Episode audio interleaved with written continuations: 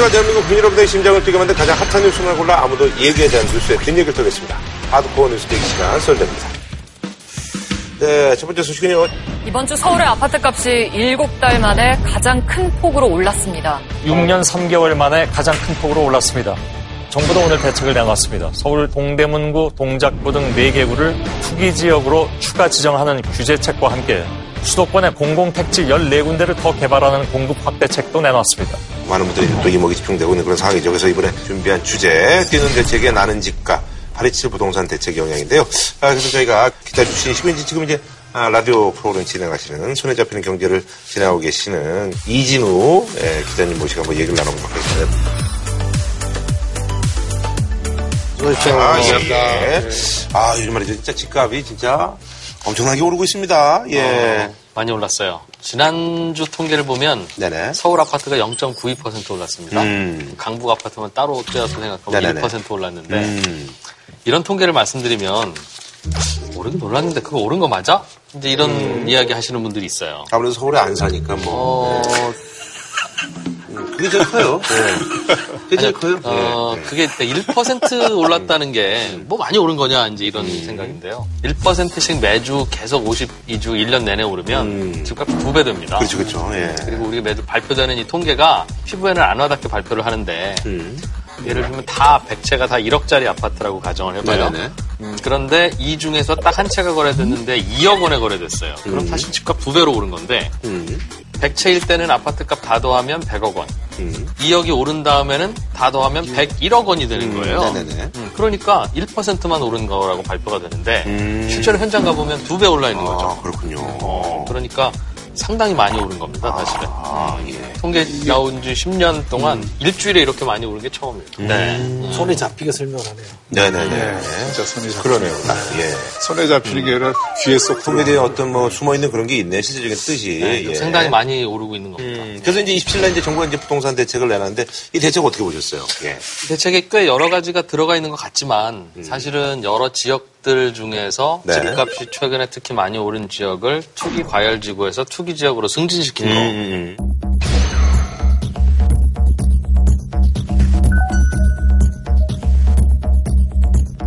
LTV 은행에서 음. 대출 받을 때 집값의 40%까지만 대출을 해주는 규제가 이제. 적용되기 시작해요.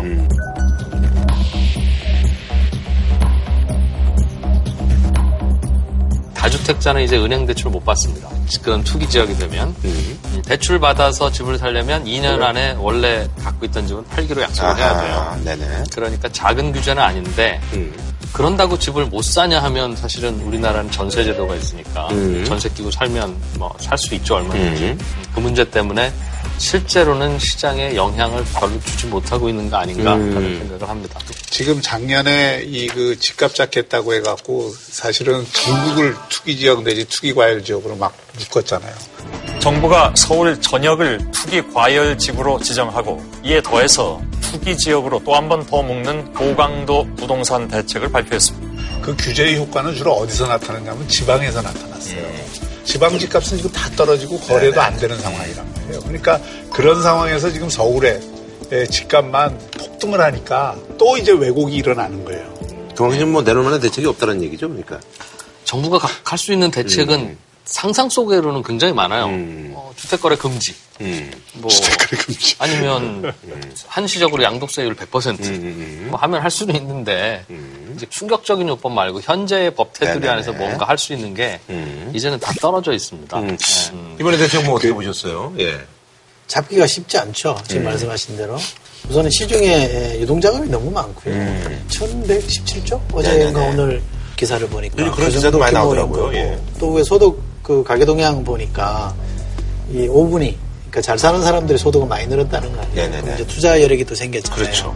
우리 사람들 어디 투자를 해야 되는데 뭐 금리는 돈 안 되는 거고 주식도 지금 뭐 별 재미 없는 거고 뭐갈 데가 없다는 거 아니에요. 음. 그렇죠. 그래서 집이 투자하기 가장 좋은 거다 이렇게 생각해서 자금이 몰리는 음, 거는 거야. 이거를 지금 어떻게 잡을 거냐 해서 이게 통화 정책과도 좀 연동을 시켜야 되는데 이게 좀 쉽지 않다는 거죠. 연동은 어 떻게?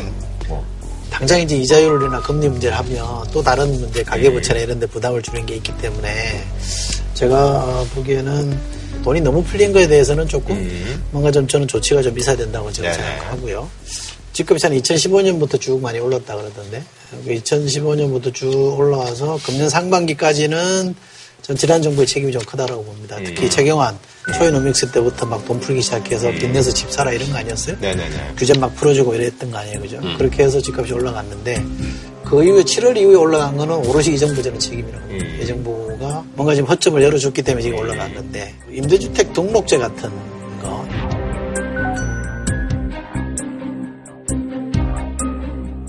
정부는 지난해 12월 음지에 있던 주택 임대사업자 등록을 활성화하겠다며 대책을 내놨습니다.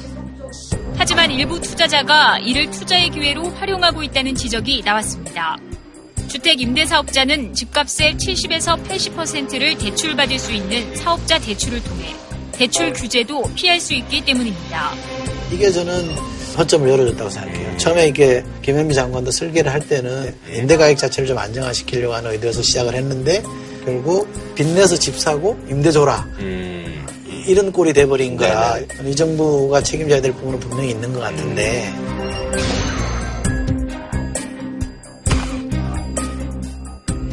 임대주택 등록제 세제 혜택이 과한 부분이 있어 개선책을 관계기관과 협의 중이라고 밝혔습니다. 기존 임대사업 등록자들은 혼란에 빠졌습니다.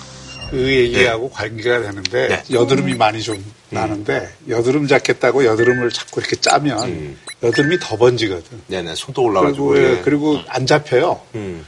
마치 정부가 부동산을 지금 바라보는 시각이 지금 여드름 짜겠다고 지금 덤벼드는 시각이거든. 근원적인 문제가 해결이 되는 게 아니고 제한된 정책 수단을 가지고 그거를 가장 강하게 막 쓴다고 해봤자 네네네. 그 정책 수단의 한계는 뻔한 거예요. 왜냐? 정부가 시장하고 싸워갖고 이길 수가 없어요. 이거는 이 싸움. 가장 기본적인 거는 수요 공급이 안 맞는 거 아니에요. 네네네. 지금 우리나라 집값이 가장 많이 떨어졌을 때가 언제인 줄 아세요? 노태우 정부 때 200만 호 건설한 다음에 91년에서 95년까지 집값이 떨어졌어요. 공급이 확 풀리니까 그때 경기가 굉장히 좋았는데도 집값이 떨어졌다.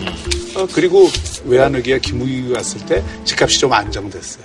통계를 보니까 최근 3년간 음, 공급은 과잉이라 할 정도로 이게 주택 준공이 많이 됐다는 거예요. 예를 들면 음, 작년만 해도 56만 9천 가구가 역대 최고로 준공이 됐다는 그 전부터 시작된 게 이제 준공이 되기 시작한 거죠. 어디에 되느냐가. 아, 그렇죠. 어디에. 그러니까 한 4년간 합치면 한 200만 호가 된다는 겁니다. 그러니까 공급은 충분히 됐는데 말씀하신 대로 서울 강남 이런 데는 금방 안 늘어나니까 거기가 좀 부족하니까 뭔가 왜곡 현상이 벌어진 거 아닙니까? 그죠? 그점 저도 인정하는데 공급 전체가 뭐 부족했다 이렇게 말하는 거는 좀 아닌 것 같고요. 또 하나는 주택 보급률은 올라가잖아요. 서울도 96.3%까지 올라갔어요. 2016년 통계를 보니까. 그런데 자가 보율은 45.7%더 떨어졌어요. 이거는 뭐냐 하면 다가구 주택 가진 사람들이 자꾸 주택을 쌓아모은다는 거 아니에요. 그러니까 이거는 늘려봤자 이 사람들 배만 채우는 거기 때문에 공급이 무조건 답은 아니다. 능사는 아니다. 공급도 해야죠. 어떻게 공급하느냐가 중요한 것이고 더 중요한 것은 실수요자한테 가게끔 그러니까 다주택자들이 이거 가지고 장사 못 해 먹게끔 저는 투기는 억제해야 된다고 생각해요. 그런데 그게 임대주택 등록제라는 게 때문에 허점이 열어준 게 저는 굉장히 뼈 아프다고 생각해요. 어떻게 보세요? 일단은 공급량이 충분하다는 건 숫자로는 맞아요. 음. 그런데 그왜 그렇게 됐는가를 가만히 생각해 보면 네네네. 여러 가지 이유는 있겠습니다만 기본적으로 서울 안에서 집을 살 수 있는 분들은 고소득층이고요. 고소득층은 일반적으로 맞벌이를 합니다. 음. 맞벌이를 하기 때문에 집을 살 수 있는 여력이 생기는 거예요. 음. 그런데 그분들은 맞벌이를 하기 때문에 집하고 직장하고 멀면 안 돼요. 그런데 맞벌이가 육아까지 같이 하려면 음. 출퇴근 시간이 30분을 넘어가기 시작하면 가정사가 삐걱거리기 시작합니다. 음. 그래서 서울 안에서 집을 찾기 시작했습니다. 이걸 어떻게 막을 방법은 없어요. 소득이 받쳐주는 분들은 자꾸 이제 아파트, 아파트 정도 음. 새 아파트를 살려고 하니까 그걸 공급하지 않고 외곽 지역에다가 공급을 하면 숫자는 되게 많은데 음. 수요자 입장에서는 내가 찾는 집은 없는 거죠. 음. 어. 지금 이제 공급이 충분하다 그랬잖아요. 음. 근데 진짜 필요한 것은 어디냐? 사람들이 몰리는 것은 강남이나 또는 최근에 이제 부상하고 있는 지역들이잖아요. 거기 공급이 거의 안 돼요. 거기는 지금 고밀도 개발도 안 되지, 또 재건축도 안 되지, 재개발도 안 되지. 그러니까 공급이 늘어날 방법이 없잖아요. 그리고 이거는 부동산 시장이라는 것도 일종의 투자 시장이잖아요. 투자 시장에서 돈 되는 곳에 돈이 몰리는 건 당연한데 정부가 집값을 잡겠다고 정책을 쓰면서 이거를 일관성 있는 정책을 쓰는 게 아니라 계속 바뀌니까 정책이 계속 바뀌니까 실질적으로 이 정책에 대한 신뢰도가 떨어지면서 사실은 그 정책의 효과가 확 반감이 되어버린 거죠. 정부가 전체를 보면서 이거를 다시 이게 정책을 조정하지 않으면 저는 부동산 정책을 뭘 쓴다 한들 그거는 잠시는 효과를 거둘 수 있을지 모르지만은 길게 보면 효과가 안 날 거라는 거죠. 그러니까 부동산 오르는 거에 대해서 특히 아파트 값에 네. 대해서 정부가 죄책감을 갖는 게 너무 과도해요. 그렇죠. 어, 실제로는 요즘에 아파트 값이 오르는 게 이번 정부 출범해서 뭐가 문제가 돼서 이렇게 오르는 게 아니라 음. 그동안 쌓여왔던 수요와 공급의 압력이 이 분출되는 거예요. 네. 이번 정부도 집값 상승을 무찌르겠다고 음. 부담 가질 필요는 없는데 네네네. 정권 초기에 거기에 대한 부담을 갖고 음. 대응을 너무 강력하게 하는 바람에 그 다주택자들 양도세 무겁게 물릴 테니 4월 이전에 답하시고 4월 이후에는 큰일 나실 각오하세요 하니까 음. 좀 매물이 묶여버렸잖아요. 지금 요즘에는 이젠 그 어떤 정책을 써도 다주택자 매물은 안 나옵니다. 이미 집값이 많이 올랐기 때문에 양도세가 상당히 많은데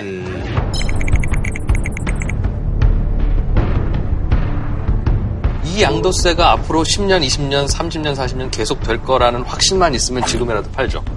그런데 이게 정권 바뀌면 약해질 거라고 하는 믿음이 여전히 많이 남아 있어요. 음. 그러다 보니까 그 어떤 압력도 3, 4년만 버티고 한 번 더 바뀌더라도 한 7, 8년만 버티면 되지 않느냐라고 하는 게 상식처럼 돼버려서 아.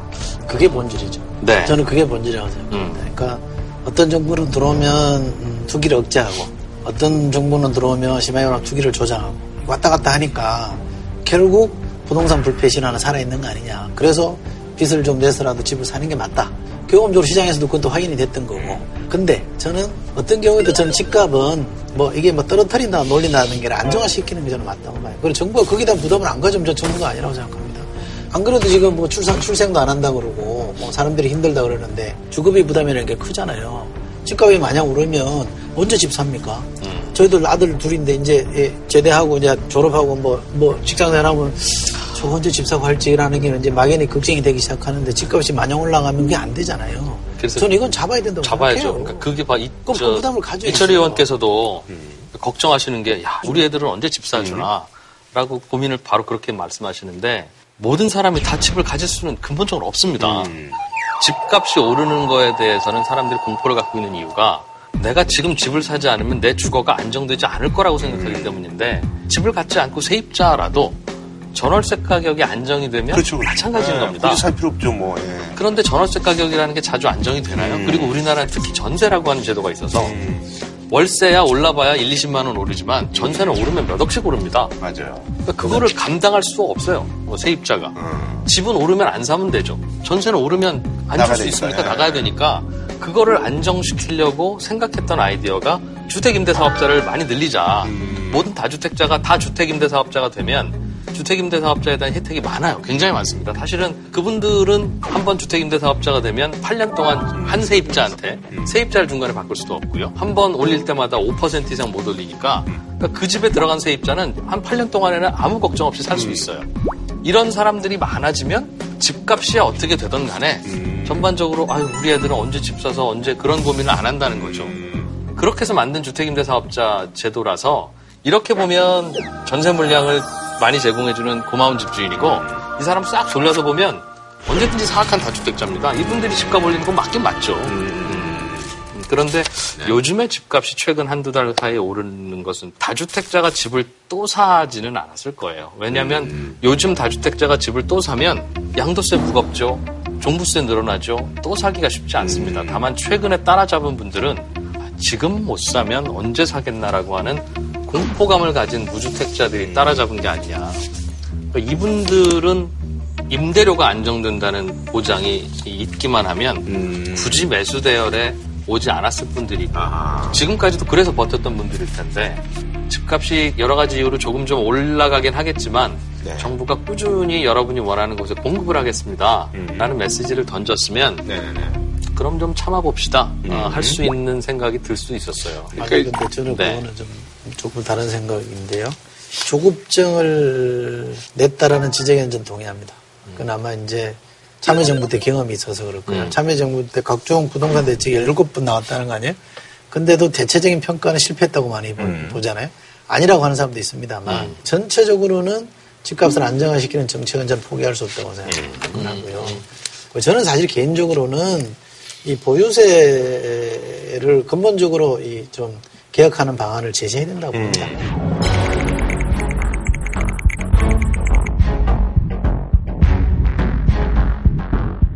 이해찬 민주당 대표는 집값을 잡기 위해 종합부동산세 카드를 꺼내들었습니다. 주택 이상이거나 아니면 초또 고가주택 이런 경우에 대해서는 어, 종부세를 도입하는 것을 검토를 좀 해야 되지 않을 것 같아요. 장하성 정책실장도 곧바로 호응하며 종부세 강화에 힘을 실었습니다. 투기 수요를 억제하기 위해서 필요하다면 더 강력한 부속 대책도 검토하도록 하겠습니다. 이 보유세를 근본적으로 이 좀 개혁하는 방안을 제시해야 된다고 봅니다. 길게 단기적으로 막 뭐확 올리고 이렇게 해서 충격을 줄 게 아니라 기본적인 로드맵을 제시하고 이렇게 이렇게 갑니다라는 거 하는 게 저는 필요하고요. 여기 저는 통화정책이라는 게 좀 붙어야 된다고 생각하는데 돈을 너무 풀었어요 사실은 그동안. 저는 뭐 이런 얘기하면 또 뭐 무슨 소리 들을지 모르겠습니다만 어, 문재인 대통령 인사 중에 제일 잘못된 게 저는 한국은행 중재 연임시킨 거라고 봅니다. 돈을 푸는데 계속 풀고 있는 정책만 쓰고 있는 거예요. 그래서 이게 지금 이런 부작용이 생기는 것에 대해서도 손을 못 대고 있는 거 아닙니까? 저는 개인적으로 그런 평가를 하고 있는 게 있고요. 이런 현상이 생기는 것에 대해서 저는 종합적으로 범정부 차원에서 대책을 세워야 되는데 아무 이렇게 좀 작은 단위에서 좀 기술적 문제만 좀 고집하는 것 같아요. 저는 좀 답답하고요. 저는 궁극적인 해답은 보유세 문제에서 답을 내야 된다고 저는 생각합니다. 보유세가 필요하기는 해요. 보유세는 사실은 집값 잡는 수단으로 쓸 수도 없고 음. 써서도 안 되는 수단이긴 합니다. 음. 아, 보유세가 우리나라보다 높은 많은 나라들이 있는데 네네네. 그 나라들 집값을 잡지 못했어요. 어, 우리나라보다 보유세 높다고 유명한 미국. 미국은 실제로 집을 사면 그 집의 시가의 한 1% 정도가 매년 나옵니다. 그럼에도 미국도 집값 잡는 데는 실패했어요. 보유세를 지금 많이 노- 높여서 매물을 쏟아내게 해서 집값을 잡자고 접근하면 그건 역시 작동하지 않을 텐데 다만 비싼 자산을 갖고 있는 사람, 부를 많이 갖고 있는 분들이 부유세의 차원에서 접근을 해야 되는 문제라 부동산 갖고 있는 사람들은 그렇게 많이 내고 예를 들면 더 많은 규모의 뭐 펀드나 주식을 갖고 있는 분들은 괜찮다고 하면 이거는 부유세도 아니고 그렇다고 주택에 대한 또 하루아침에 작살날 수도 있고 그러니까. 음, 그- 그 보완을 해야죠. 그러니까, 어, 예. 보완을 해야죠. 그 예. 예, 네. 예.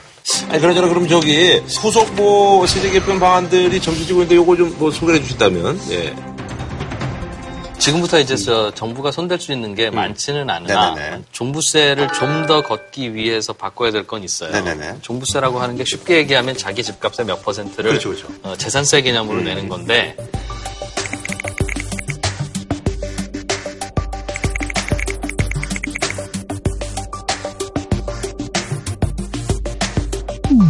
자기 집값의 몇 퍼센트라고 할 때 이 자기 집값이 음. 시가냐 아니면 공시지가냐 네. 이거에 따라서 맞아, 왔다 갔다 하죠. 예. 세금이 많이 차이가 나요. 그래서 굳이 세율을 건드리려면 이거는 국회를 거쳐야 되는 일이기도 하고 많이 번- 번거롭기 때문에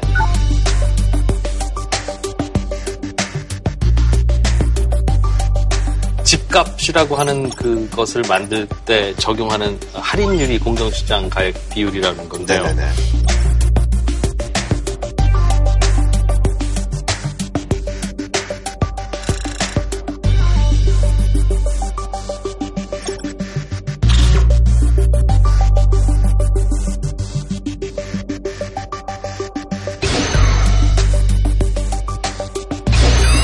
지금은 종부세를 높이려면 이 부분을 건드려야 되는 문제가 있습니다.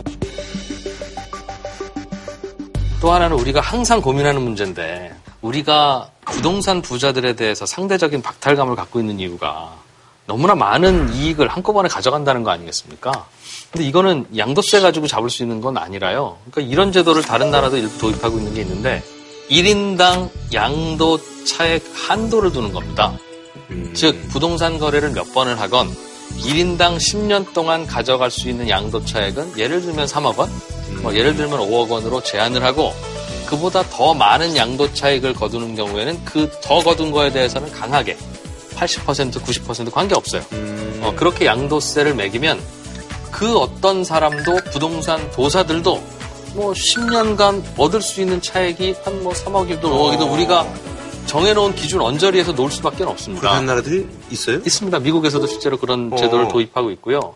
그게 지금은 2주택자든 3주택자든 모든 다주택자는 다 무거운 양도세를 잠깐 매기고 있다 보니까 아무런 매물이 안 나오는데 그런 식으로 양도 차익을 제한하는 식으로 세제를 바꾸면 나는 뭐 어- 어차피 여기서 더 갖고 있어봐야 더 양도 차익이 있어도 세금으로 다 떼게 되면 그냥 난 팔자 할 수도 있는 것이고 그러니까 좀 다양한 상상을 해보는 필요가 있지 않는가.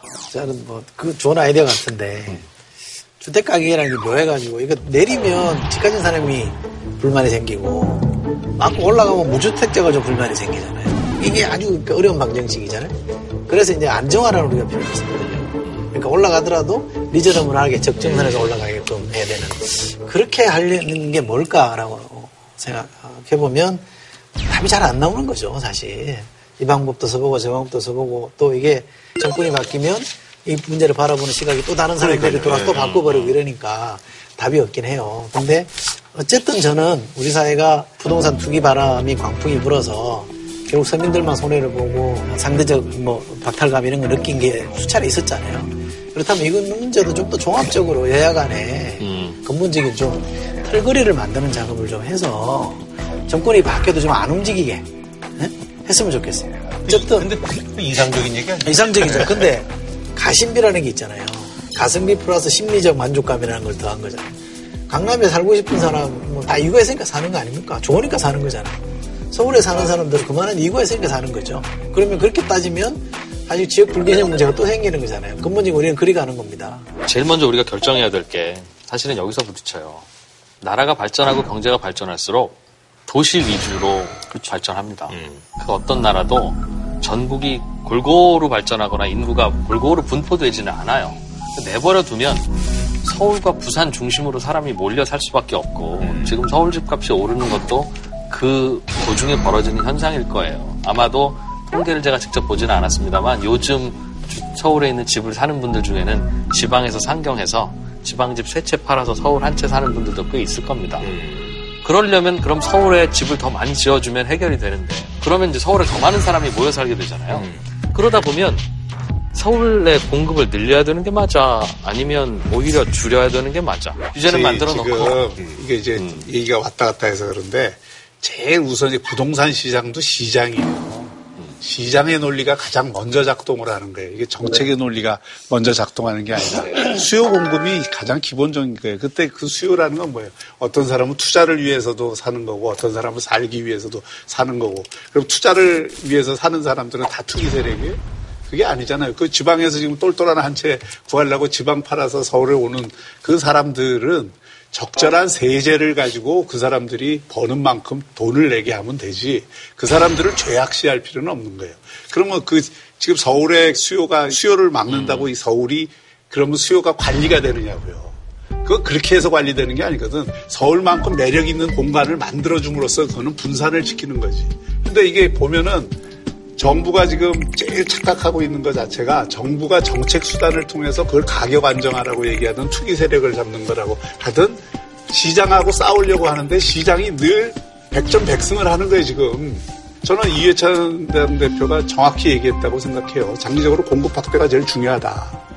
그걸 우선으로 해놓고 그리고 그 위에서 보유세를 조정을 하든 양도세를 조정하든 세제를 갖고 하는 것은 그 다음 차원의 문제라 이거예요. 그럼 뭐 선생님 뭐 마무리하는 입장에서 뭐 제가 던지는 질문인데도 좀, 어, 좀 저기 한데 이게 언제쯤 잡힐까 이렇게 전문가로서 좀 해주신다면 잡혀야 된다고 봅니다. 음. 아, 요즘은 집 있는 분들도 불안하다 그래요. 음. 이러- 이러다 무슨 일 벌어질지 모르겠다고. 음. 어, 그만큼 상당히 왜곡되는 시장인 건 맞아요. 네네네. 말씀하신 대로 공급을 좀 늘리는 안은 갖고 있어야 될 겁니다. 음. 여러 가지 이유로 사람들이 서울이나 서울 근처에 집을 갖기를 바라잖아요. 현실적으로. 네네네. 그 말은 서울 안에서 공급을 더하거나 아니면 서울에 바짝 붙어 있는 곳에서 공급을 더 해줘야 되는데 서울 바짝 붙어 있으면 다 그린벨트잖아요. 그린벨트는 지금부터 풀어서 공급해서 딱 입주할 때까지 10년 걸립니다. 풀기로 하더라도 쉽지 않아요, 사실은. 그러면 서울 안에다가 그 집을 더 지어야 되는데 땅이 없지는 않아요. 서울에도 보면 특히 강남 같은 경우에도 의외로 아파트가 별로 없습니다. 다 다세대 주택들이 가득하게 모여 있는 곳이 있는데 여기 왜 아파트 안 짓지라고 더 바라보면 용적률 규제가 있어요. 그러니까 그거를 이제 풀어주면 위치도 좋은 곳에 고밀도 아파트가 올라가면 거기 땅값이 많이 오르고 그러니까요. 집값이 오르겠죠. 그렇게 해서 올라가는 땅값을 상당 부분을 세금으로 회수를 해야 되는데 세금으로 회수하는 정도가 이렇게 무거운 세금이라면 나는 다음 정권에 지어버릴래? 라는 느낌이 들면 안 돼요. 그러니까 적정한 곳에서의 세금을 어, 가져와야 되고 어, 이철희 의원님 말씀하신 대로 이 세금의 에, 무게는 정권이 바뀌더라도 유지되어야 됩니다. 그래서 합리적인 수준의 세액이라는 건 존재하는데 그때그때 부동산 경기에 따라서 세금이 춤추다 보니까 불신이 좀 쌓이고 저는 있어요. 그제 하나만 덧붙이면 집값 잡힐 가능성이 상당히 커요. 왜 크냐? 그건 정부의 정책 때문에 잡히는 게 아니고 경제가 안 좋아서 잡힐 가능성이 있어요. 금리가 오르고 경제가 안 좋아지면 진짜 집값은 잡혀요. 그 역사적으로 검증이 된 거예요. 그리고 집값을 잡는 거는 장기적으로는 공급 확대밖에 집값을 잡을 수가 없어요. 그러니까 시장이 받아들이기 어려운 그래서 부작용이 심한 정책 수단을 너무 강하게 써서 그걸로 또 역풍을 맞아갖고 그 정책의 신뢰성도 못 지키고 이리저리 바꾸는 이런 일을 반복해서는 안 된다. 공급 늘리자는 데는 저 동의합니다. 근데 또 고민은 뭐냐면 사람이 많이 있는데 아파트를 지어주면 또 몰린단 말이에요. 계속 몰리는 데만 몰리고 안 되는 데도 안 되기 때문에 정책 당국으로서는 그런 고민이 또 있는 거잖아요. 그것도 정책적으로 우리가 풀어야 될 숙제 중에 하나인 것이고 다행히 이 작년 말에 법이 하나 통과됐는데 이 민간 임대주택에 관한 특별법 개정안인데 이런 제도가 있습니다. 주택 임대차 정보 시스템이 9월부터 가동이 됩니다. 그러면 이제는 임대주택자들이 어떻게 하고 있는지를 다 손, 손꼽 보듯이 다 알게 돼 있어요. 돈 부천의 정보를 지금 다 통합한다는 시스템을 가동한다는 거거든요. 그렇게 되면 우리가 또 하나의 이제 수단을 하나 갖게 되는 것인데 부동산 투기만 하면 안 된다라는 분명한 입장을 가지고 가되 이게 특정 정권의 프로젝트나 어떤 정파의 가치로 국한되지 않는 조금 더 넓은 사회적 합의를 어떻게 만들어낼 거냐가 우리 고민이다 사실 그게 되면 쉽잖아요 그죠? 예, 장하성 정책실장은 어제 수도권의 주택 공급을 늘릴 방안을 추석 전에 발표하겠다고 예고했습니다. 지난달에 국토부가 30만 호를 추가 공급하겠다는 계획을 내놨는데 그 규모나 내용이 확대될 가능성이 커졌습니다. 우선 이달 중순 일부 신규 택지를 확정해 공개할 예정입니다. 이를 위해 서울 내 개발 제한 구역 그린벨트를 풀거나 국공유지, 유휴지를 택지로 활용하고 도심 역세권의 상업 준주거 지역에서 주거 비율 제한을 풀어주는 방법이 거론되고 있습니다. 자, 그럼 뭐, 한줄 평좀 부탁드리겠습니다. 저는 뭐, back to basic, 기본으로 돌아가자. 네. 저는 음, 집은 사는 것이 아니라 사는 곳이다. 너무 너무 걱정하지 말아줬으면 좋겠어요. 오히려 그게 자꾸 일을 그르치고 있습니다. 네, 네, 알겠습니다. 네, 오늘 나와주셔서 너무 감사드립니다. 네, 예. 고맙습니다. 네, 감사합니다. 자, 다음 소식은요. 네, 지난 2일이죠. 바른미래당 이제 전당대회를 마지막으로 해서 이제 각 당 모두 이제 끝났습니다. 새 지도부 선출이요. 그래서 이번에 준비한 주제는요. 바른미래당의 빠른 미래 전망. 뭐 대표는 이제 그 손학규 전 경기지사께서 이제 대표가 되셨고요. 이제 두 분이 2, 3위로 예, 안착하셨습니다. 아, 바른미래당의 이제 하태경 최고위원님 그리고 이준석 최고위원님 예, 축하드리고 반갑습니다. 예, 예. 네, 반갑습니다. 예, 그래요, 예. 아, 2, 3이라 그러면 섭섭해. 수석. 왜 그냥 최고위야. 아, 이거 거의 공동수석이에요. 예, 예, 예. 많은 분들이 예상하셨는데, 예, 손학규 대표님이 되셨네요. 예. 사실 그 예상 때문에 네네네. 좀 불이익을 본 게 있어요. 음. 왜냐하면 이제 언론에서 거의 손학규 대세, 올드보이 네. 대세로 몰아가다 보니까 하긴 저 다른 당들도 다 이제 뭐 올드보이 귀환해가지고 뭐 사실 그런 뭐 우리가 있었죠. 밑에서는 거의 차이가 없었는데 음, 아쉽게 지셨네요, 그럼.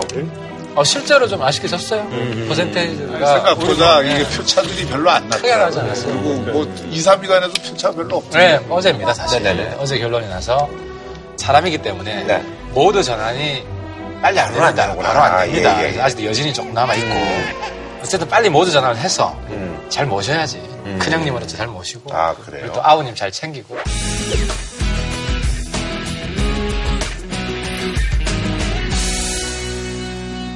벌써 세 번째잖아, 2등. 네 번째야, 네 번째. 네 번째 2등? 지금 국회의원 사선이 아니라 최고위원 사선입니다. 어. 제일 중요한 거는 근데 바른미래당에 바른 미래가 있냐 이거 아니겠어요? 여기 있잖아, 여기, 여기 있잖아.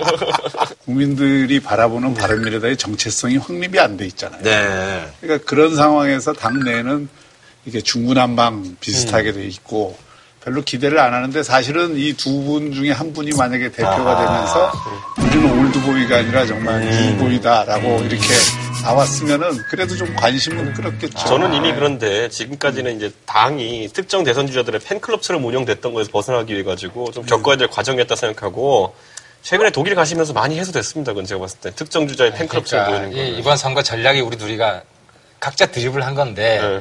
저는 손학규 불가론 여기는 출마하지도 않은 안철수 불가론 근데 그 두 분은 한 쌍 아니에요? 아니요, 그거는 제가 이제 보신 분들 이 많던데. 저도 이제 느낀 게 뭐냐면요.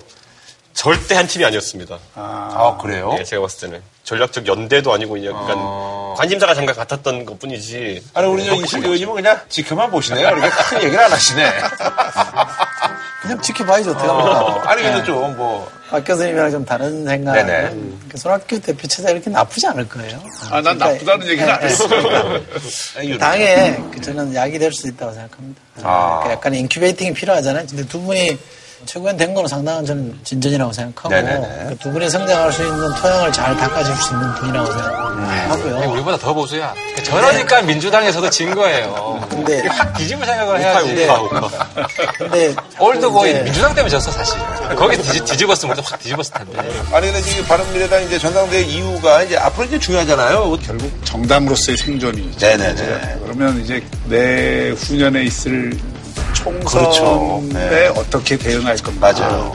이게 가장 핵심 아니겠어요? 음. 근데 그런- 이게 총선까지도 안 가고 내년 보궐선거가 그렇지. 1차적인 관문일 거예요. 네네네. 한 네다섯 개 이상 음. 정도 갖고 이 주제가 사실은 우리 전당대 핵심 주제였어요. 아, 예, 예, 예. 저는 어쨌든 지금은 무조건 지지를 올리는 게 제일 중요하다. 지금 몇 프로? 한 4% 되나?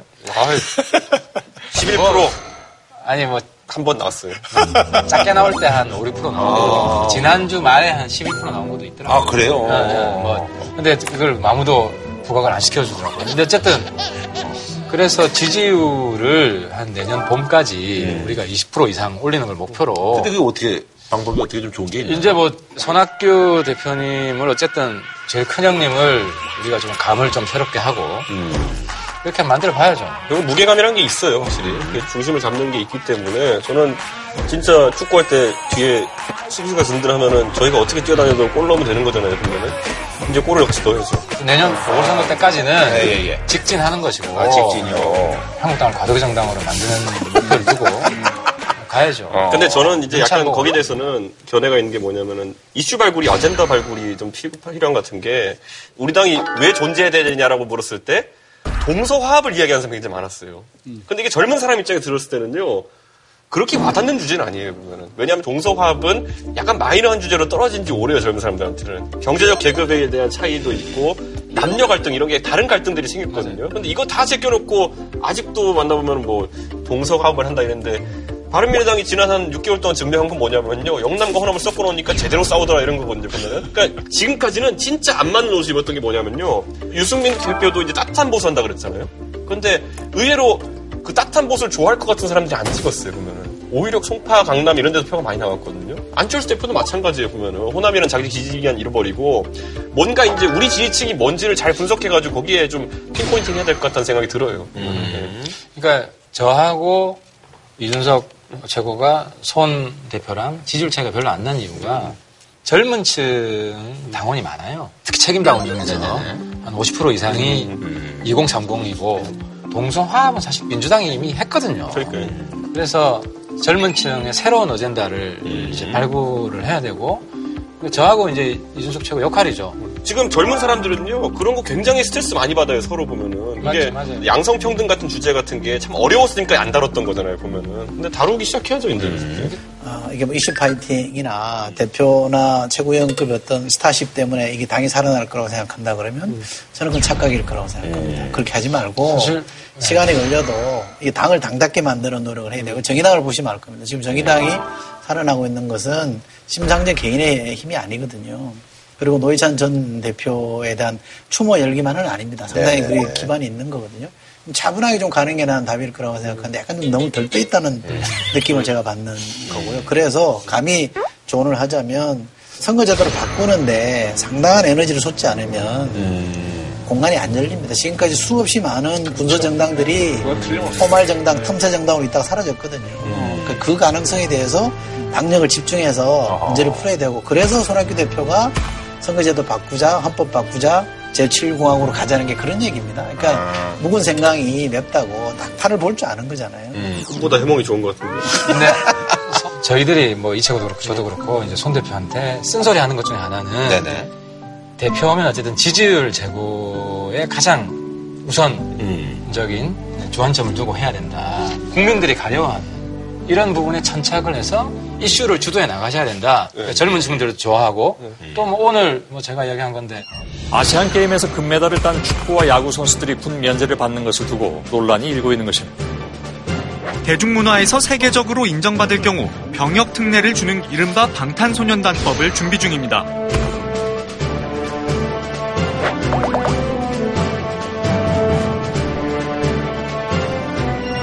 클래식 음악, 뭐 바이올린, 첼로 이런 거는 병역 특례를 줍니다. 국제대 콩쿠르에서 1등, 2등 하면. 아, 그 방탄을 또 이제 병역 특례로 이렇게. 아 근데 대중 가수는 왜 안 주냐고. 국위 선양하는 거나 어. 거기도 20대 때 지나가면 전성기 지나가 버리고. 어. 아니 사실 뭐 이런 얘기들이 사실 이제 연예 관계자분들이 제작자분들이 이제 이런 얘기 이제 사석에서 이제 뭐 하곤 합니다만 아, 그런 아, 왜냐면 일단 어. 우리 당 관심이 없어. 아니 근데 저기 오랜만에 홍준표 전 대표가 SNS에 이제 그 문재인 정부 이제 경제 정책 비판을 하셨는데 그래서 이게 아 이제 또 이제 연말쯤 되니까 이제 또 홍 전 대표가 이제 정계 이제 복귀라는 분석들이 좀 나오고 있는데 두 분 어떻게 보세요? 뭐 전문가 같은 경우님이시니까 홍준표 네. 아니 그 요즘 한국당에 김병준 비대위원장이 별 재미가 없으니까 네. 원래 막장 드라마가 재밌잖아요.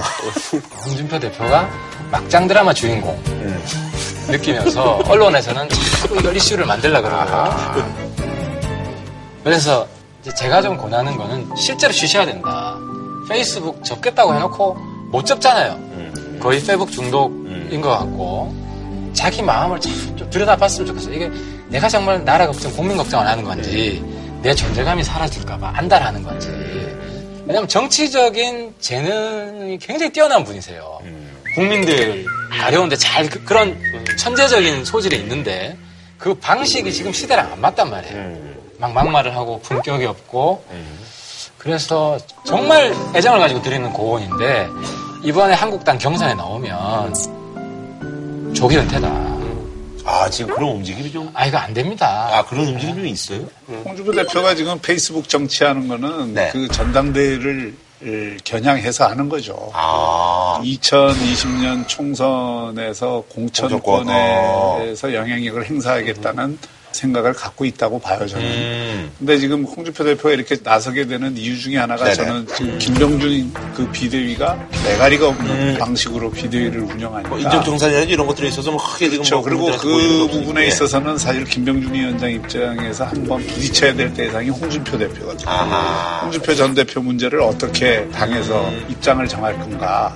이게 사실 가장 큰 이슈가 될 수가 네네네. 있거든요. 근데 그걸 지금은 피하고 있는 거죠. 두 분이 한번 붙는 게 일촉즉발 이제 곧 온다는 얘기인가요, 그럼? 홍준표 대표가 이제 저렇게 굉장히 강하게 치고 나오면 전운이 더 감돌 수도 있죠. 지금 잠재적 출마 후보군은 나오는 것이 홍준표, 김무성, 뭐 정우택, 뭐 직위 생략하고 그렇게 나오신다고 했을 때 서로 이제 눈치만 보고 있는 상황이 전당대회까지 계속되는 것이기 때문에 어떤 분들이 생각했을 때는 아니, 또 그분들이 나오나 이렇게 생각할 수 지금 당내 사정이 그럴 수밖에 없는 사람이에요. 올드보이가 대세랬잖아요. 그러니까 그 비대위가 성공하느냐 못하느냐는 지금 거론된 그분들이 당대표 선거에 나오느냐 못 나오느냐에 네. 달려 있다고 저는 봐요. 강력 있게 나가려면 예를 들어 책임 있는 분들은 나오지 말아라고 하는 그런 정치적 언행이라도 있어야 되는데 지금 보면 다 나와요 그냥 내가 봤을 때는. 그래서 홍준표 대표는 손학규 대표님한테 배우셔야 돼요. 만덕산이 필요합니다. 손학규 대표 가셨던. 이번에 좀 산에 좀 들어가셔가지고 좀 수양을 좀 하시고 거기 뭐 만덕선의 저주라고 뭐 이런 게 있던데. 지금 만덕산에 더덕이 산삼됐다는 거 아닙니까? 다시 산삼이야. 어쨌든 우리랑 우리 장장 장에서 우리랑 대표가 했으니까 저는 조금 자유한국당의 미래를 여기 계시는 분들보다는 좀 긍정적으로 어. 호의적이지는 않지만 개인적으로는 지금 원내대표 네네. 교섭단체 4개 있는 체제가 한국 정치 발전이 좋다고 보는데 자유한국당은 이제 그 양당제로 가려고 하는 거거든요. 어, 문재인 체제에 상당한 균열을 냈다고 지금 자신하고 있는 거 아닙니까? 그러면 이 그림대로 가져가면 다시 과거의 위상을 회복할 가능성이 있다고 보는 거고 거기에 예, 홍준표라는 흥행 요소만 갖다 얹으면 홍준표가 당권을 잡으면 좀 이상하지만 당권을 안 잡는 흥행 요소로 작용하는 건 나쁘지 않을 거라고 저는 생각해요. 전당대회 나가서 지는 역할이요? 그렇죠. 근데 약간 이유가 생기는데 저희로서야 뭐 사실은 솔직히 말씀드리면 홍준표 어, 어, 전 대표가 당 대표가 되는 게 제일 좋죠. 저희 당 입장에서야 웰컴이지만 종신 대표가 제일 웰컴이지만 아, 그럼 말이죠. 이제 현안 얘기를 좀 해야 될 것 같은데, 이제 정부가 이제 내년도 이제 예산안 발표를 했잖아요. 이제 올해부터 이제 한 9.7% 늘어 난 470조. 일자리 관련 예산이 이제 역대 이제 최대 규모로 이제 편성이 됐다고 합니다. 작년하고 큰 예산 구조는 비슷할 것 네네네. 같아요. 일자리 마중물 예산이 있고 가장 이제 시비가 됐던 건 공무원 증원 네네네. 문제였죠. 그래서 중앙하고 지방 광역 해서 3만 6천 공무원이 지금 들어오는 거 아니에요. 지금도 사실 공무원이 남아 돌아요. 그러니까 기존에 있는 공무원들을 리스트럭처링해서 다른 데 좀 부족한데 편제해도 돼요. 그리고 앞으로 행정도 블록체인 행정 해가지고 대부분 공무원들이 줄어드는 추세지 늘어나는 추세가 아니에요. 때문에 공무원들을 늘리는 것은 국민들한테 죄를 짓는 거예요. 그 핑계로 또 세금 더 걷는 거 아니에요. 거기다가 월급만 들어가는 게 아니잖아. 연금까지 계속 들어가는 것이고 때문에 이 부분은 뭐 강하게 야당 입장에서는 태클을 걸 수밖에 없고 그리고 국민들이 일자리 관련 예산 많이 투입한다는 거 이제 별로 감흥이 없어요. 정부가 일자리 중요하게 생각한다는 건 알겠는데 지난 한 2년 가까이 이제 세금주도 성장이나 이런 소득주도 성장 해보니까 알잖아요 보면은 국민들이 감흥은 없을 것이다. 그러니까 기본 인식이 일자리 지원 예산을 아무리 늘려봐야 일자리 안 만들어져요. 그러니까 이 일자리를 정부가 만드는 게 아니라 기업이 만든다. 기업을 어떻게 살릴 것이냐. 이 인식이 기본적으로 없어요. 옛날에 이제 기업은 계속 때려잡고 옛날에 정부가 이제 야당 시절에 박근혜 정부나 아니면 이명박 정부 때 몇만 명 육성하겠다, 몇 억 투자하겠다 이러면 계속 비판했거든요. 근데 지금 보면은 데이터 과학자 5만 명 육성, 뭐 사이버 전사 양성하는 것도 아니고 이런 식으로 일자리 대책을 수치 남발해가지고 만드는 것 자체가 아 예산이 그럼 수치 그럼 뭘로 하고 아니 근데 옛날에 그런 거 비판이라도 하지 말지 전부 다 보면은 뭐 이명박 747왜 비판했어요? 아니 그게 말이 된다고 생각하는 거예요. 아니 그러니까 아니 진짜로 맨날 구호 나오면 다 숫자로 장난치지 말라고 해놓고는 숫자를 할게 있고 안 할게 예산은 숫자로 가지고 그럼 못 들어가는 거예요. 성장 계획이나 아니면 목표치라는 아니, 것들 3대 1이니까 이게 좀 불리한 구조인데. 좀 3대 1이 불리한 게 아니라 엄청 불리한 원래 여당이 불리한 거예요 원래 아, 왜두 사람이나 불러가지고 이렇게 수세해보라는 거예요 도대체. 네. 네? 근데 뭐 다 좋습니다. 저는 뭐 이게 예산이라는 게 야당으로서 충분히 비판할 거 비판해야 되는 거죠. 다 동의합니다. 근데 제가 동의하지 않는 거는 하나 있습니다. 그러니까 기업이 일자리 만든다고 얘기해서 기업 기살리기 그동안 많이 했잖아요. 그거 어떻게 됐습니까? 우리 그건 현실적으로 인정해야 되잖아요. 문재인 정부 들어서 하나도 안. 아니죠. 지난 보수정부 9년 동안은 마냥 일자리가 늘어나고 좋아졌습니까? 문재인 정부 아니잖아요. 때보다는 그래도 일자리가 많이 늘어났던 그렇게 것볼 일은 아니죠. 그러니까 항상 긍정적인 효과도 있고 부정적인 효과도 있는데 야당은 부정적 효과에 주목하는 거고 또 여당은 그것만 있는 게 아니라 긍정적 효과가 또 있습니다라고 주장하는 건데 기업이 일자리 만드니까 정부가 할 일 없다는 데에서는 저는 소통방도 동의 안 합니다. 기업이 일자리 만드는 건 맞죠. 그러나 정부도 일자리 만드는 주체입니다. 세금 받아가지고 그돈 어디다 쓸 겁니까 그러면? 이런 거죠. 그러니까 세금을 그 일자리를 위해서 쓰든 뭐 복지를 위해서 쓰든 쓰는 거는 좋은 거예요. 문제는 대표 없이 과세 없다 이런 어, 이야기가 있잖아요. 국민들 세금을 자의적으로 징수하지 말라. 그 다음에 두 번째는 쓸 때 엄격한 규율을 갖고 써라. 효용이 있는 곳에서 써라. 쓰는 건 좋은데 그 쓰는 것이 얼마나 효과가 나타났는지 적정하게 쓰였는지 그런 것에 대한 어떤 점검이 제대로 안 된 상태에서 세금 늘리는 게 중요한 게 아니다라는 거고 이게 지금 세수가 앞으로 한 몇 년 동안 60조가 늘잖아요. 네네네. 뭐 이해찬 대표도 이제 세수가 이렇게 느는데 뭐 확장적인 재정 정책 안 할 이유가 있느냐? 그 말씀 맞습니다. 그런데 세수가 늘어났다는 거는 그냥 공돈이 생긴 게 아니고 국민들 세금 부담이 늘어났단 말이에요. 그러니까 내년 예산을 앞으로 국회에서 심의할 때 중요한 건 작년 예산을 제대로 썼나 결산 부터 제대로 감시를 해야 되는데 그걸 제대로 국회가 하고 있는지는 모르겠어요. 저는 이제 문재인 정부에서 일자리 만든다고 했을 때 예산을 쓰는 방향 자체가 그래도 되게 솔직해지고 있다는 생각을 하게 됐어요. 예전에 이제 문재인 정부에서 SOC 그러면 전부 다 죄악시 했던 상황에서 벗어나서 이제는 생활용 SOC라는 이상한 단어까지 만들어가면서 좋은 말인데. 아니 SOC라 그러면 사회 간접 자본이라 그래서 다른 산업의 기반이 되는 것들을 만드는 것이 SOC인데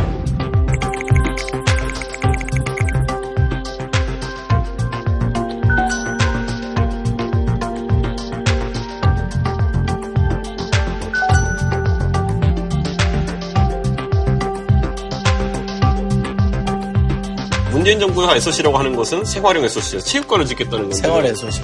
부모를 모시고 자녀를 키우기 위해서는 전도당과 어린이집, 보건소, 도서관, 체육관 같은 시설이 반드시 필요합니다.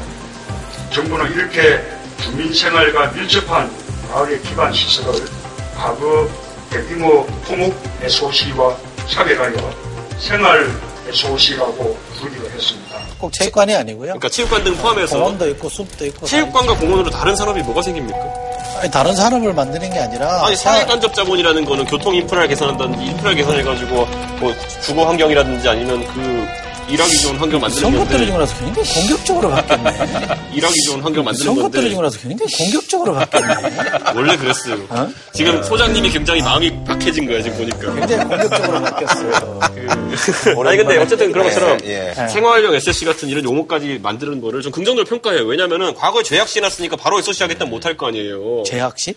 사제강 22조 맨날 그거 죄악시 했잖아요. 그 지금도 죄악시예요. 그런데 그 상황 속에서 전환을 했는데 저는 그게 일자리를 만든 데 있어가지고 지금까지 보지 않았던 건설 노동자라든지 이런 분들 챙기기 시작했다는 것들 좀 긍정적으로 보는데 그런 것들이 앞으로 더 솔직해져야 된다 좀 보는 거예요 지금 보면은. 뭐, 예, 좋습니다. 뭐, 솔직해지면, 솔직해야죠. 정부가 솔직하게 있는 그대로 얘기하는 건 맞죠. 저는 생활 SOC의 발상이 지금 얘기한 대로 SOC라는 게 대규모 토건 사업, 이걸로만 생각하지 말고, 삶의 공간, 삶의 질을 높이는 사업들일 수 있겠다라는 발상을 전환한 거는 늦었다고 보- 볼, 볼 수도 아니, 있지만 저는, 봐요. 저는 네. 잘했다고 네. 생각합니다. 그럴 수 있는 거죠. 그러나 이게 대규모 토건 사업이나 이렇게 가는 건 저는 좋지 않다고 보고요. 뭐 생활 SOC는 솔직히 오늘 처음 듣는데 참 신한데. 네, 그리고요. 체육관 짓고 뭐 이렇게 한다고 생활 하니까. SOC 네. 참 신한데. 그리고 세수가 늘었다는 게 이제 세금을 더 걷었다는 거 아닙니까? 맞죠. 맞습니다. 근데 세금을 더 걷었는데 왜 걷은 만큼 세금을 안 쓰냐 이 말이에요. 왜 20조, 30조 남기냐 이 말이에요. 걷은 만큼 써야죠. 사람들이 힘든데 걷었으니까 그 사람들한테 돌려주자는 게 저는 취지인 거니까. 잘 저는 쓰면 되는데 아, 막 그렇죠. 쓰니까 아니, 아니, 거지. 막 쓰느냐 잘 쓰느냐는 논의를 또 하자고요. 그러니까 힘든데 더 걷어. 덜 걷으면 안 돼요? 아니 그거를 아니, 답이 아닌 건 이미 다 거기에서 확인돼 있는 한 가지만 거고요. 좀 말씀드리면 정부가 솔직해져야 된다는 게 그런 건데 스웨덴 같은 경우에는 종량제 봉투, TV 시청료 이런 거 다 세금으로 계산을 해요. 우리 세금으로 계산 안 해. 그리고 우리가 지금 그 GDP 대비 조세 부담률이 맨날 적다 그러잖아요.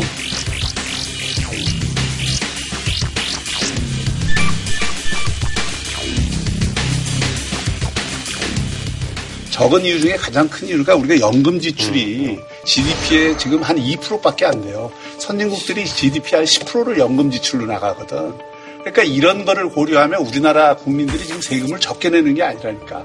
세금을 굉장히 많이 내고 있어요. 그러니까 세금을 알뜰하게 걷고 그다음에 줄여줄 수 있는 건 줄여주고 거둔 세금은 정말 제대로 써야 앞으로 이 늘어나는 국가 예산을 감당을 할 아니, 수 아니, 있다. 그, 그거 다 동의하고요. 근데, 과거의 세금에 대해서 조세 부담률이나 국민 부담률 낼 때 냈던 통계가 이 정부 들어와서 갑자기 바뀐 게 아니잖아요.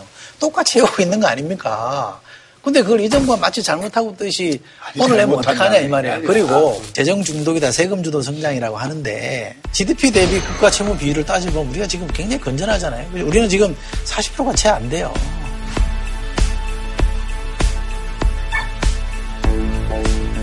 근데 OECD 평균은 113% 아닙니까? 너무 빨리 늘어나는 거 아니냐에 대해서는 경계를 해야 됩니다만 전체 규모에 대해서는 아직은 안정적이고 IMF도 재정 확장해라고 요구하는 거 아닙니까? 그러니까 그거에 대해서는 이미 다 합의가 있는 거 아니에요? 우리 계속 얘기한 재정 확대해서 어디다 쓰느냐가 중요하고 효율적으로 쓰자는 거잖아요. 알겠습니다. 그리고 오늘 뭐요 정도까지 마시고 예. 그 이제 청와대가 이제 뭐 이제 중폭 개각을 했잖아요. 그래서 총 다섯 개 부처 장관이 이제 지명이 됐습니다. 문재인 대통령이 교육부, 국방부, 노동부 등 다섯 개 부처 장관을 교체했습니다. 지난해 5월 정부 출범 이후에 첫 개각입니다. 고용노동부 장관 이 이재갑 전 고용노동부 차관이 되셨는데 노동계가 좀 반감을 드러내는 그런 상황이라고 하네요. 예. 제가 이제 네네. 20대 국회 초반 2년 동안 환노위를 했어요. 네네네네. 그때 이분이 근로복지공단 이사장을 하셨죠. 네네네네. 그것 때문에 하셨- 지금 얘기가 있더라고요. 예. 저도 놀랐어요. 다시 못 돌아오실 줄 알았거든요. 음. 왜냐하면 이명박 정부 때 노동부 차관, 박근혜 정부 때 근로복지재단 이사장, 음. 문재인 정부 때 장관. 그러니까 거의 모든 정권에 다 보이천 하신 거 아니에요. 뭐 능력이 있 그러니까 이거는 어떤 측면에서 보든지 어떤 실력이 있는 거예요. 예. 능력이 있는 거예요. 저는 이분은 제가 볼 때는 야당 쪽은 굉장히 좀 아우 잘 뽑았다 아. 분위기가 어. 이럴 것 같고 오히려 민주당 여당 쪽에서 내부에서 좀 어떻게 좀 끌어내리려고 아. 꼬투리를 잡으려고 끌어내리려고요? 그럴 아니, 그럴 분위기가 될 것 같아요. 이재갑 내정자 후보자에 대해서는 네. 고용과 노동 정책의 전문가죠. 음. 그러니까 관료로 쭉 선대해 네. 오신 분이고 관료 사회에서는 일을 굉장히 잘하는 사람이고 이렇게 포용력 있는 사람이라는 음. 네네네. 평가를 예. 받으니까 언론 평도 뭐 그런 게 있더라고요. 그 대통령 입장에서는 이제 관료 사회에 주는 메시지가 이번에 분명히 있겠죠. 아. 어느 정권에 예, 일을 했느냐 따지지 않는다. 아하. 실력으로 평가하는 거니까 열심히 하자 이런 사인을 저는 줬다고 네네네. 저는 긍정적이나 삼성 백혈병 네네네. 돌아가신 그분과 소송은 저는 좀 개인적으로 대단히 잘못됐다고 그러니까 생각합니다. 항소를 예. 2심에서도 결국 패했거든요. 네. 이재갑 고용노동부 장관 후보자가 삼성전자에서 백혈병으로 사망한 노동자 유가족에게 기습적으로 항소를 제기했었다는 문제가 제기됐습니다. 지난 2013년 10월 서울행정법원은 김 씨의 사망을 산업재해로 인정했고 근로복지공단에는 유족급여를 지급하라고 했습니다. 박근혜 정부에서 근로복지공단 이사장으로 재임하던 시절 공단 측이 항소를 제기한 건데 아, 유가족들은 이 후보자가 노동자에 대한 배려가 없었다고 주장하고 있습니다. 근로복지공단의 이사장이면 근로복지공단이 뭔가 이게 근로자 노동자들을 위하는 조직이어야 되는데 노동자들에게 뭔가 주는 걸 꺼려하는 조직인 것처럼 비춰지는 건 좀 대단히 잘못됐다고 생각하고 이분이 기회가 되면 유족들에 대해서 뭔가 좀 사과하는 표명이 저는 개인적으로 있었으면 좋겠다고 생각해요. 이번 인사에서 관료를 그 썼다는 것은 두 가지 이유가 있습니다. 하나는 그래도 공직 생활을 쭉 했던 사람들이 자기 관리를 하기 때문에 청문회 벽을 넘는데 안정적으로 이 그, 좀. 예, 관료들이 편하고요. 또 하나는 이제 뭐 관료 사회에 대한 메시지는 분명히 있을 겁니다. 아닌 게 아니라 지난 2년 뭐 적폐청산이니 뭐 이런 과정에서 좀 공무원들이 대단히 어, 네. 보신주의에 지금 빠져 있는 것이 사실이거든요. 일을 안 하는 분위기들이 상당히 확산돼 있는 게 사실이에요. 왜냐하면 책임이 나중에 자기한테 돌아올까봐 시킨 일을 하는데 잡아가지고 예. 안, 하, 안 하는 그런 측면이 있으니까 그런 면에서 관료 출신들을 중용하는 그런 네네네. 의미도 좀 있을 거예요. 그 저희 당에서는 사실은 이 고용노동부 장관은 음, 한정혜 의원이라고 한노에 간사하는 저희 당 간사하는 분인데 그분이 전문적인 항공노총 출신이기도 하고 국회의원도 두 번 했고 굉장히 액티브하거든요. 저는 개인적으로 저런 분이 들어가면 좋겠다 이렇게 생각했는데 아마 대통령이 조금 다른 판단하실 것 같아요. 어, 저- 이건 저랑 생각이 똑같네요. 제가 이제 네네. 야당 쪽 간사를 하고 이제 한정 의원이 서로 간사를 해서 자주 만나고 자주 얘기했는데 굉장히 정무적인 것도 있고 그쪽 전문가예요. 노동 쪽 전문가라서 이번에 될 거라고 생각을 했는데 친문이 아닌가? 그냥 그것보다는 뭐 제가 듣기에는 한노이에 지금 대안이 없다. 간사할 사람이 없다. 라는 고민이 더 컸던 것 같아요. 아, 그리고 이제 그, 유은 의원이 사실 이제 주목을 많이 받았습니다. 그래서 이제 사회부 총리가 교육부 장관인데, 여성 최초로 지금. 부총리가 된 예, 부총리가 된 거죠. 사회부 총리 겸 교육부 장관 후보자인 유은혜 더불어민주당 의원이 지명됐습니다. 이번 개각의 얼굴이죠, 사실. 예. 얼굴로 그 내세우기에는 오히려 논란의 중심이 되는 얼굴이 될수 음, 저는 뭐 있죠. 그렇게 보지는 않습니다. 네. 아니 저는 그런데 교육부 장관이 사회부 총리라는 자리까지 겸하고 있는데 네. 앞에 있었던 분이 굉장히 철학이 세신 분이잖아요. 이제 보면은 그러니까 저는 교육부 총리에서 이제 개혁이나 아니면 새로운 걸 시도해 보는 건 포기한 것이 아닌가 이런 생각을 하게 돼 있는 게 유은혜 의원님도 보면은 교문위에서 일하신 거 말고 교육 관련 맞는데. 경력이 지금 전문성이 없는 상황 속에서 갔을 때는 결국 관료 조직에 휘둘려가지고 개혁 과제를 수행하기보다는 좋게 말하면 청와대 오돌바야 수행한 역할 아니면은 나쁘게 말하면은 자리 보존한 역할. 거기다 저는 이게 뭐냐면은 유은혜 의원이 지금 재선의 젊은 의원이라 그러면은 1년 6개월 뒤에 있을 총선 앞두고 분명히 나올 거잖아요. 들어보세요. 네. 그 국회의원이 되면 상임위 2년하고 4년 하면요 전문가 됩니다. 상임위를 하면 전문가 안 될 수가 없어요. 그만큼- 어떻게 하느냐에 달려있죠. 아, 물론 그렇죠. 어떻게 하냐에 다 달려 있습니다만 유원 의원은 6년인가 교육을 했습니다. 그건 저는 그 전문성에 대해서는 시비 걸 정도는 아니라고 보고요. 그 다음에 이제 국회의원들은 일제 어쨌건 이제 현안을 다뤄보면 이해관계를 잘 조정해야 되는 게 본래 숙제이기 때문에 전문 능력을 또 갖게 되거든요. 그래서 저는 아주 잘된 선택이라고 저는 생각을 하고요. 오르서는 부분들도 좀 들리고 있는 건 알고 그, 있잖아요. 그렇죠. 예. 그건 알죠. 이제 공무직 관련해서 논란이 있는 건데.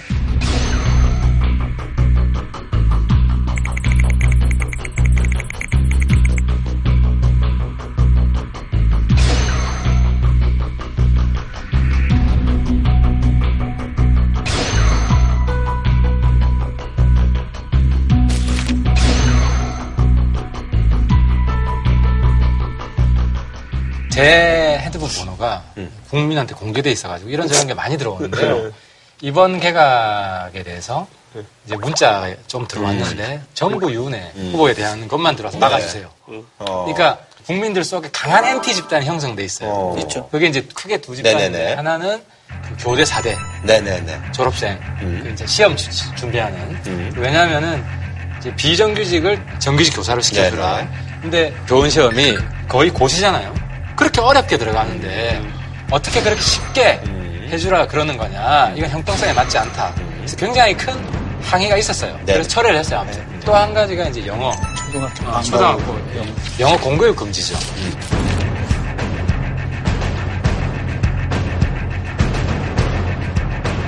그러니까 다 사교육으로 갈 거 아닙니까? 영어는 누가 다 해야 되는 건데. 그래서 학부모들 쪽에서 이제 엔티가 좀 형성돼 있고 민주당 지지층 안에서도 오해가 있어요. 김상곤 전 교육부 장관도 상당히 교육 베테랑인데 헤맸잖아요, 계속. 근데 이은혜 후보자는 사실 김상곤 장관보다도 실력 면에서 더 낫지가 않다. 그리고 대정부 질의한 걸 쭉 오늘 보신 저희 당 의원님이 같은 상임위 말씀하시는데 입시 문제라든지 대학 구조조정 조정 문제라든지 지금 교육부의 핵심 현안에 대한 질의가 거의 없다. 그리고 약간 격가지 이슈들.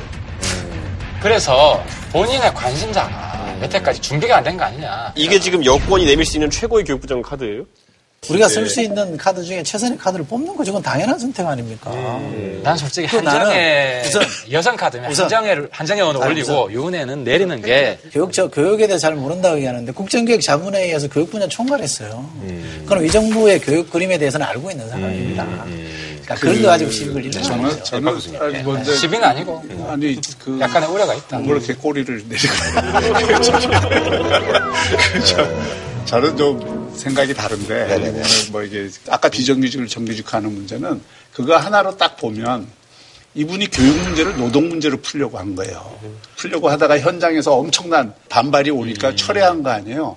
그러니까 이제 문제를 볼 때 굉장히 복합적으로 보고 멀리 보는 이런 어떤 관점이 필요한데 단면을 보고 딱 추진을 하는 이런 게 과거의 과정에서는 보인단 말이에요.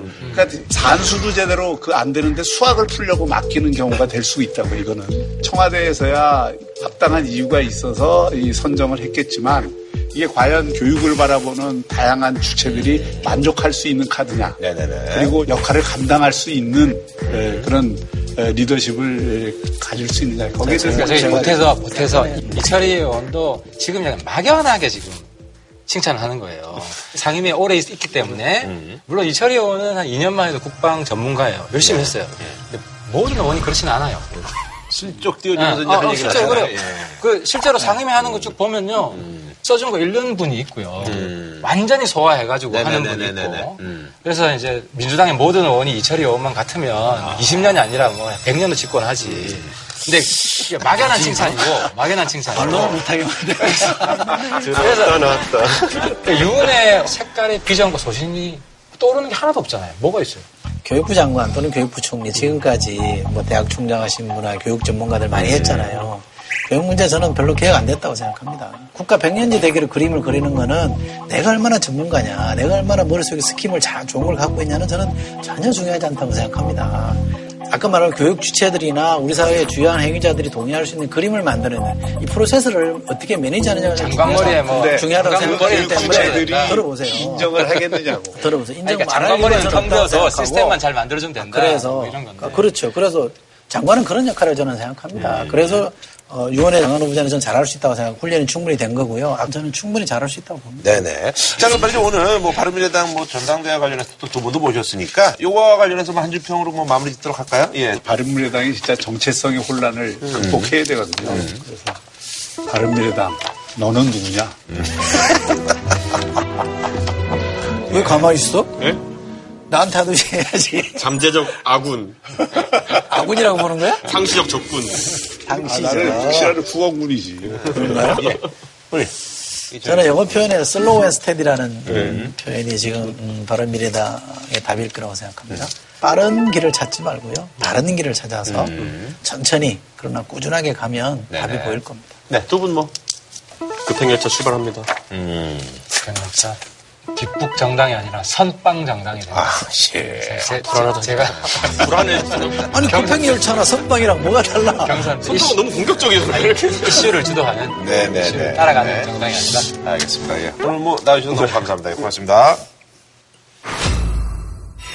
자, 다음 소식은요. 지난 17일 국가보훈처가 이제 14개 보훈단체 정치 활동을 제한하는 그런 개정안 입법을 추진한다. 이래서 소속단체 회원들이 추계하면 이제 태극기 집회 이런 데 이제 나가면 안 되는 거냐. 뭐 이런 얘기입니다. 그래서 이번에 준비한 주제. 보훈처에 소속돼 있는 네네. 소위 보훈단체. 네.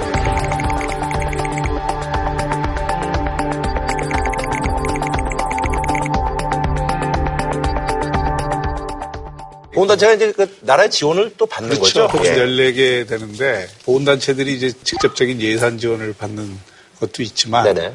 나라에서 하는 여러 가지 어떤 사업이나 프로젝트를 거기서 수익을 내서 또 음. 운영을 하기도 하거든요. 그러니까 사실은 정부의 직접적인 지원이 없으면은 보훈단체가 존립하기 어려운 음. 네네네. 거죠. 이제 아무래도 보훈단체의 성격상 그렇죠. 아무래도 이제 뭐 예, 예, 친여 성향일 수밖에 없는 거잖아요. 뭐. 지금은 친여 성향이 아니죠. 그렇죠, 그렇죠. 네. 어, 뭐 아무래도 이제 보수, 예, 보수 친보수, 예, 보수 정권이 뭐, 예, 보수 정권이 아무래도 특히 뭐, 이제 고엽제도 그렇고 네네. 그 월남 참전에도 음. 그렇고 과거 전쟁 경험이나 음. 뭐 때문에 이제 반공국 시에 네네네. 굉장히 충실한 에, 그런 단체들이라고 봐야죠. 네네네. 그러다 보니까 이제 보수 단체들 네. 집회 이런 데 참여하기도 하고 적극적인 음. 역할을 하기도 했는데 네네. 차제 이제 보훈처에서 보훈단체들이 정치적인 음. 활동을 하는 것에 대해서 일정하게 제어를 하려고 하는 그런 어떤 에, 방침인 것이죠. 이게 이제 쟁점이 된 거는 음, 자유한국당의 김전태 의원이 정무위에서 문제 제기를 했어요. 음. 자, 제가 왜 안 되는지를 설명을 하겠습니다. 위헌이라서 안 됩니다. 모든 국민이 정치적 인 활동의 자유가 있고, 표현의 자유가 있고, 집회 참석의 자유가 있는데, 이렇게 국민의 입을 막는 거, 이런 거는 전체주의 독재국가에서나 일어날 수 있는 발상이지. 이런 법 아예 올리지도 마세요. 절대 통과 안 될 거니까. 이거 위헌 아니냐. 음. 집회 결사의 자유가 있는데 위헌 아니냐 이렇게 문제 제기했는데 김진태 의원이 잘못 이해한 겁니다. 음. 법 전문가이기 때문에 변호사 출신이기 때문에 법조문을 몰랐을 리는 없을 텐데 법조문을 몰랐을 리는 없을 텐데 그 휴게하면 이제 개인으로 참가하는 건 상관없는데 이제 단체로. 그렇죠. 그죠? 단체 이름을 걸고 하는 거는 정치 단체처럼 비친다 음. 해서 아마 보훈처에서 그렇게 하는 것이겠죠. 음.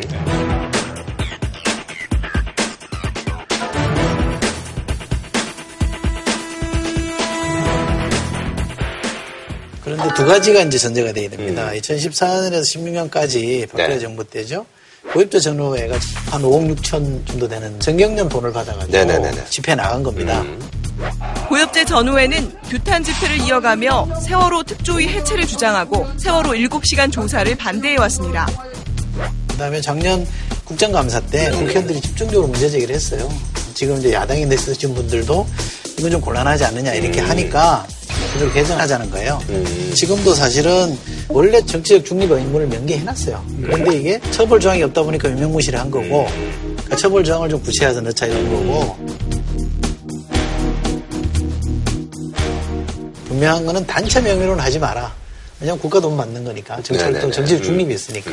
정부 지원을 받는 단체가 너무 정치적으로 한편에 서서 그렇죠, 그렇죠, 예. 그이 활동을 하는 것 자체는 그렇게 아름다운 모습은 음. 아니죠.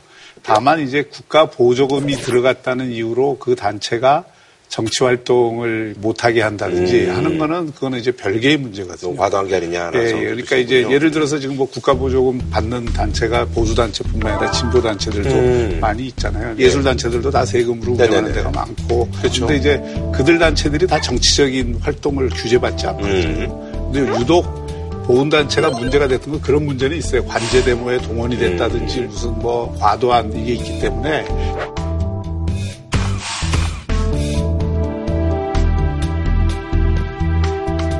이것도 역시 자율적 규제의 원칙에 따라서 스스로 이렇게 하는 게 좋지 법으로 규제를 하려고 들면 이런 논란이 벌어질 소지가 있는 것이죠. 네. 법에 의해서 설립돼 있고 또 국고가 들어가는 단체라고 음. 하면 전 정치적 중립을 지키는 게 맞겠다고 생각하고 그러나 분명한 거는 어떤 경우에도 개인의 정치적 그렇죠, 그렇죠. 자유를 예. 침해해서는 안 된다는 건 분명하기 때문에 그 부분만 오해하지 않았으면 좋겠어요. 근데 이게 그럼 뭐 통과는 뭐 될 거라고 보시는 거예요? 이게 통과 안 될 이유는 저는 없다고. 음. 네.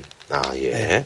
알겠습니다. 자, 그리고요. 2년에 한 번씩 이제 국방백서가 이제 발간이 되는데 북한 정권 그리고 북한군 우리의 적 이런 문구를 지금 삭제하는 방안을 검토 중이다라고 해서 보수야당 이제 자유한국당에서는 거세게 이제 반발할 수밖에 없는 그런 상황이죠. 예.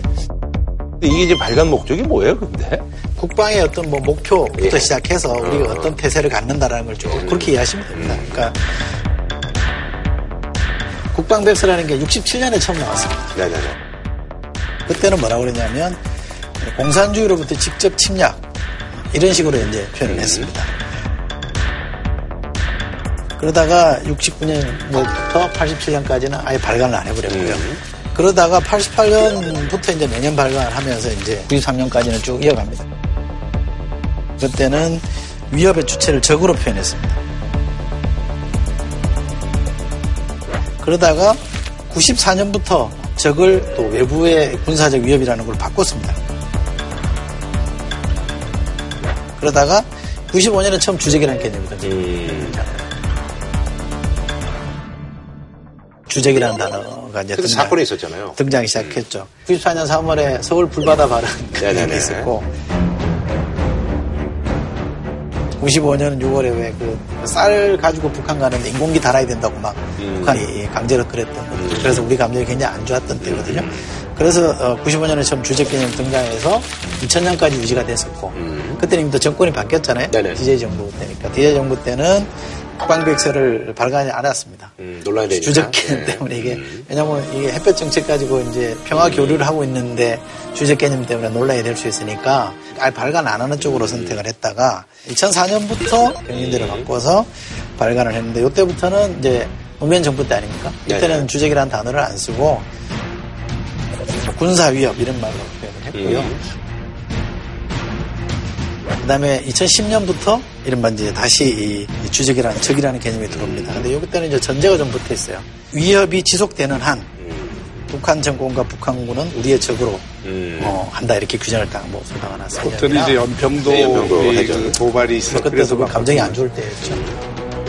그러니까 이게, 역사는 그렇습니다. 예, 주적 개념을 쓰든 안 쓰든 그게 이제 정치적인 논쟁이 됐는데 대한민국 국군의 입장에서는 6.25 전쟁 이후에 종전선언이 안 됐으니까 정전 상태잖아요. 네. 그러니까 이제 대한민국 국군의 네. 가장 큰 위협이자 그렇죠. 주적은 북한군이죠. 음. 근데 그게 이제 남북 관계의 상황에 따라서 그때그때 국군의 의지를 좀 더 강하게 음. 표현하고자 할 때는 주적이라는 개념을 썼다가 또 남북 관계가 좋아지고 뭐 그랬을 때는 또 슬그머니 그걸 뺐다가 그 무슨 도발이 일어나고 이러면 또 넣었다가 뭐 이러는 과정에서 이게 마치 보수와 진보를 구별하는 상징적인 용어인 것처럼 돼 있는데 거기에 주적 개념을 넣네 안 넣냐 갖고 이거를 뭐 전체 진영으로 갈려서 이렇게 싸우는 게 과연 그럴 일은 이게.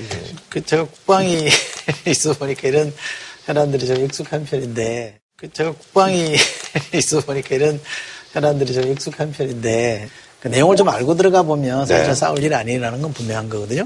국방부에서 읽어보면 그 전 내용이 북한의 위협에 어떻게 대비할 거냐로 되어 있습니다. 음. 그런데 문제는 주적 또는 적 개념을 쓰느냐 안 쓰느냐 이 문제인 건데 우리 현재 이 정부에서도 주적 표현을 쓰든 안 쓰든 주적 개념은 살아 있습니다. 음. 군대 어떤 군인들도 물어보면 우리의 주적은 북한이다라고 다 얘기합니다. 왜냐하면 남친까지 한 접근 아닙니까?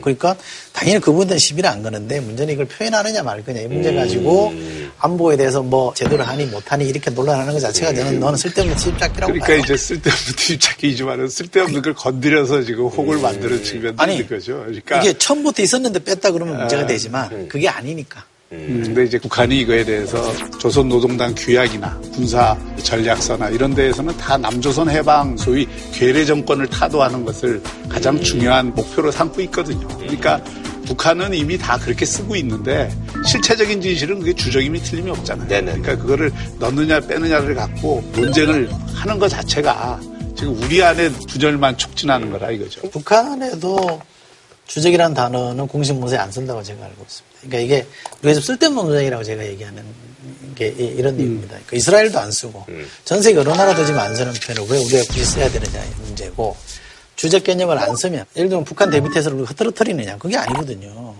예를 들면 주적 개념 써놓고 안보를 소홀히 하는 것보다야 박근혜 정부 때 국방 예산 증가율이 많이 떨어졌어요. 그리고 문재인 정부 들어와서 국방 예산 막 늘리고 있단 말이에요. 그리고 전략 무기도 막 싸우려고 애를 쓰고 있단 말이에요. 이게 국방의 태세를 어떻게 유지하느냐에 판가름하는 기준인 거지. 주적편을 넣느냐 마느냐 전혀 부차적인 문제인 걸 가지고 이게 무슨 안보에 소홀한 것처럼 매도를 하니까 좀 화가 좀 나는 거죠. 저는 좀 굉장히 이- 이런 자세는 좋지 않다고 봅니다. 자, 그리고 다음 소식은요. 국군 기무사령부가 해체되고 그 자리를 대신할 군사안보지원사령부가 오늘 공식 출범했습니다. 그런데 올 초까지 기무사 대회의 시대는 역대 44명의 사령관의 사진이 다 걸리게 되는데 기무사 사령관을 했던 김재규 씨의 사진만 걸리지 않았었습니다. 예. 그런데 국방부가 역대 지휘관 사진을 모두 게시하도록 하겠다 이렇게 나오면서 38년 만에 김재규 사령관의 사진이 걸리냐라는 게 관심을 받았습니다. 예.